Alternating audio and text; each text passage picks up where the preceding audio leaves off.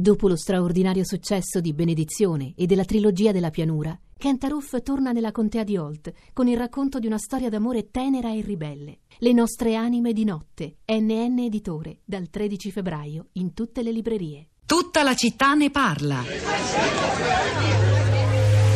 Chiamatemi Alias. Alias non sarebbe il mio vero nome, ma non sono neanche sicuro che quello datomi dai miei genitori umani sia davvero il mio. Dico umani perché a volte penso che i miei veri genitori siano dei misteriosi alieni venuti con la loro astronave per lasciarmi davanti alla porta di una coppia di terrestri. Perché penso questo? Perché anche se esteriormente assomiglio in tutto a un essere umano, pelle senza squame, quattro arti, peli sulla testa e via dicendo, una miriade di cose che fanno di solito gli esseri umani in modo del tutto naturale, quasi istintivo, per me sono difficili, a volte quasi impossibili, assurde e incomprensibili. E d'altra parte, molte cose che per degli umani normali sono difficilissime, io riesco a farle con estrema facilità, come se avessi dei superpoteri. In momenti come questi mi sembra di non far parte dell'umanità e provo un forte senso di solitudine.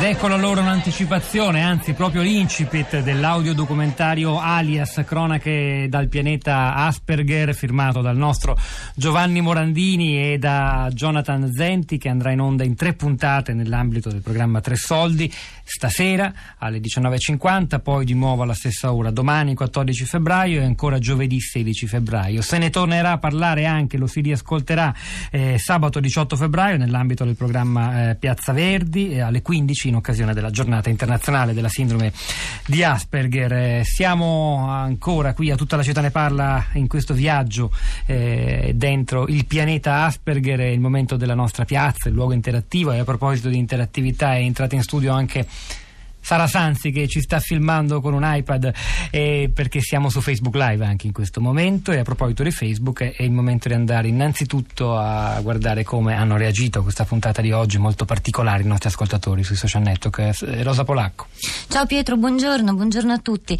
Eh, questa mattina sui social network ci sono domande e mh, testimonianze, esperienze, come spesso accade quando affrontiamo puntate di questo tipo. Molte domande restano sul piatto e quante nuove domande si innescano tra una risposta e un'altra, cioè tra i tentativi di risposte che una puntata come questa prova a dare. Massimo eh, scrive: Però scusate, ma da come parlano non mi sembra che queste persone abbiano delle disabilità evidenti, tali da impedire loro di comunicare, di gestire ad esempio una radio e quindi di relazionarsi al mondo esterno con profitto.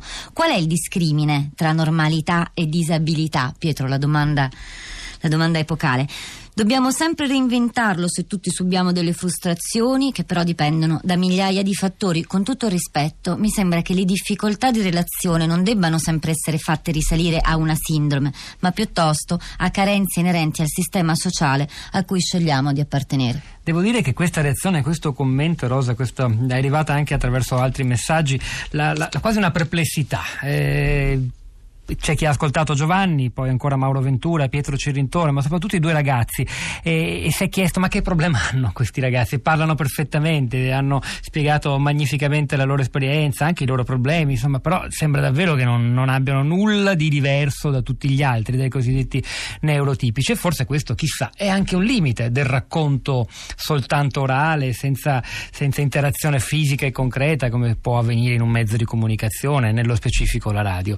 Eh, è una domanda che ci poniamo. Certo, chi ha avuto modo di accompagnare, per esempio Giovanni, in questi mesi di stage da noi, sa invece benissimo, o benissimo, ho intuito dove sta, dove sta il problema, dove sono le, le criticità. Eh, però davvero è interessante, credo che sia stato in fondo un esperimento anche per noi, anche per le capacità della radio di raccontare e far toccare con mano, dal vivo, eh, i problemi delle persone che hanno questa, questa condizione e continuiamo a chiamarla condizione e non commettiamo l'errore di identificarla come una malattia, la sindrome di Asperger. Allora, ci sono due ascoltatrici per ora. Silvia da Torino, buongiorno, benvenuta Silvia. Buongiorno a voi, grazie mille dello spazio.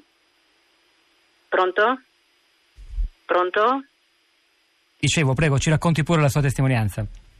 Eh, io vi ho scritto che ho questi due nipoti meravigliosi e che mi emozionano moltissimo, mi scuso, e uno ha 19 anni, è un autistico molto grave e mh, ha un fratello più grande di un anno e mezzo che è un fantastico ragazzo che studia all'università e diciamo così la famiglia, i suoi genitori lo proteggono moltissimo e mh, probabilmente non riescono ad avere la forza, eh, io direi anche fisica, mentale, psicologica per accettare che forse questo ragazzo ha delle eh, difficoltà eh, legate a quello che voi state raccontando.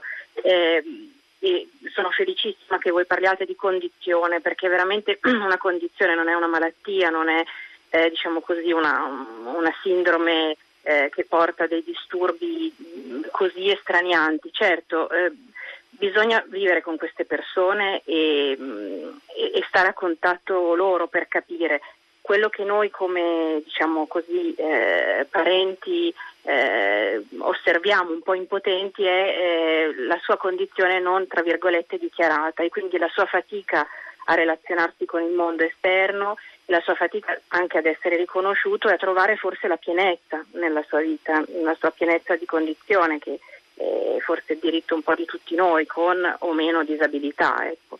Silvia, mi scusi, ma è, eh, sono, è, stato consultato qualche psicologo no, qualcuno? No, no, no, no, no, no, perché le dico il problema mh, parallelo del fratello è così grave che eh, io credo che la negazione di fronte all'altro sia evidente. Poi non è un giudizio il nostro, anzi sarebbe grande il desiderio di aiuto, è, è molto delicata la questione, molto complessa e entrare così eh, a gamba tesa eh, nella vita anche dei, dei, nostri familiari non è facile. No, lo capiamo. Silvia, la ringrazio. Silvia da Torino, Grazie credo che la sua testimonianza in realtà rispecchi anche la condizione di tanti altri che ci stanno ascoltando stamattina. Elena da Milano, buongiorno. Buongiorno.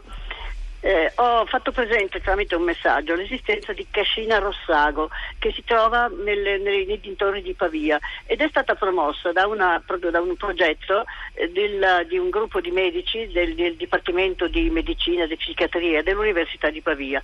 Si tratta di mettere in pratica un progetto scientifico e seguirlo con grande attenzione e capacità scientifica, mm, imitando tra l'altro progetti analoghi esistenti all'estero. Penso che sia un progetto pilota. È un luogo luogo di residenza ehm, fatto anche d'accordo con i genitori di, eh, di affetti da, da, autismo adulti, eh, nel quale si impegnano i residenti a, a, compiere attività agricole di vario genere, di attività anche di laboratorio, di ceramica, eccetera, e anche di musica, momenti ricreativi, in condivisione anche con, la, con i villaggi circostanti per vendita di prodotti, partecipazioni. Grazie mille di questa segnalazione Elena che rilanceremo sul nostro blog, la città di Radio 3 www.blog.rai.it dove tra qualche ora sarà pubblicata la prima puntata del diario di bordo di eh, Giovanni Morandini per accompagnare l'ascolto di Alias Cronache del pianeta Asperger. Rosa.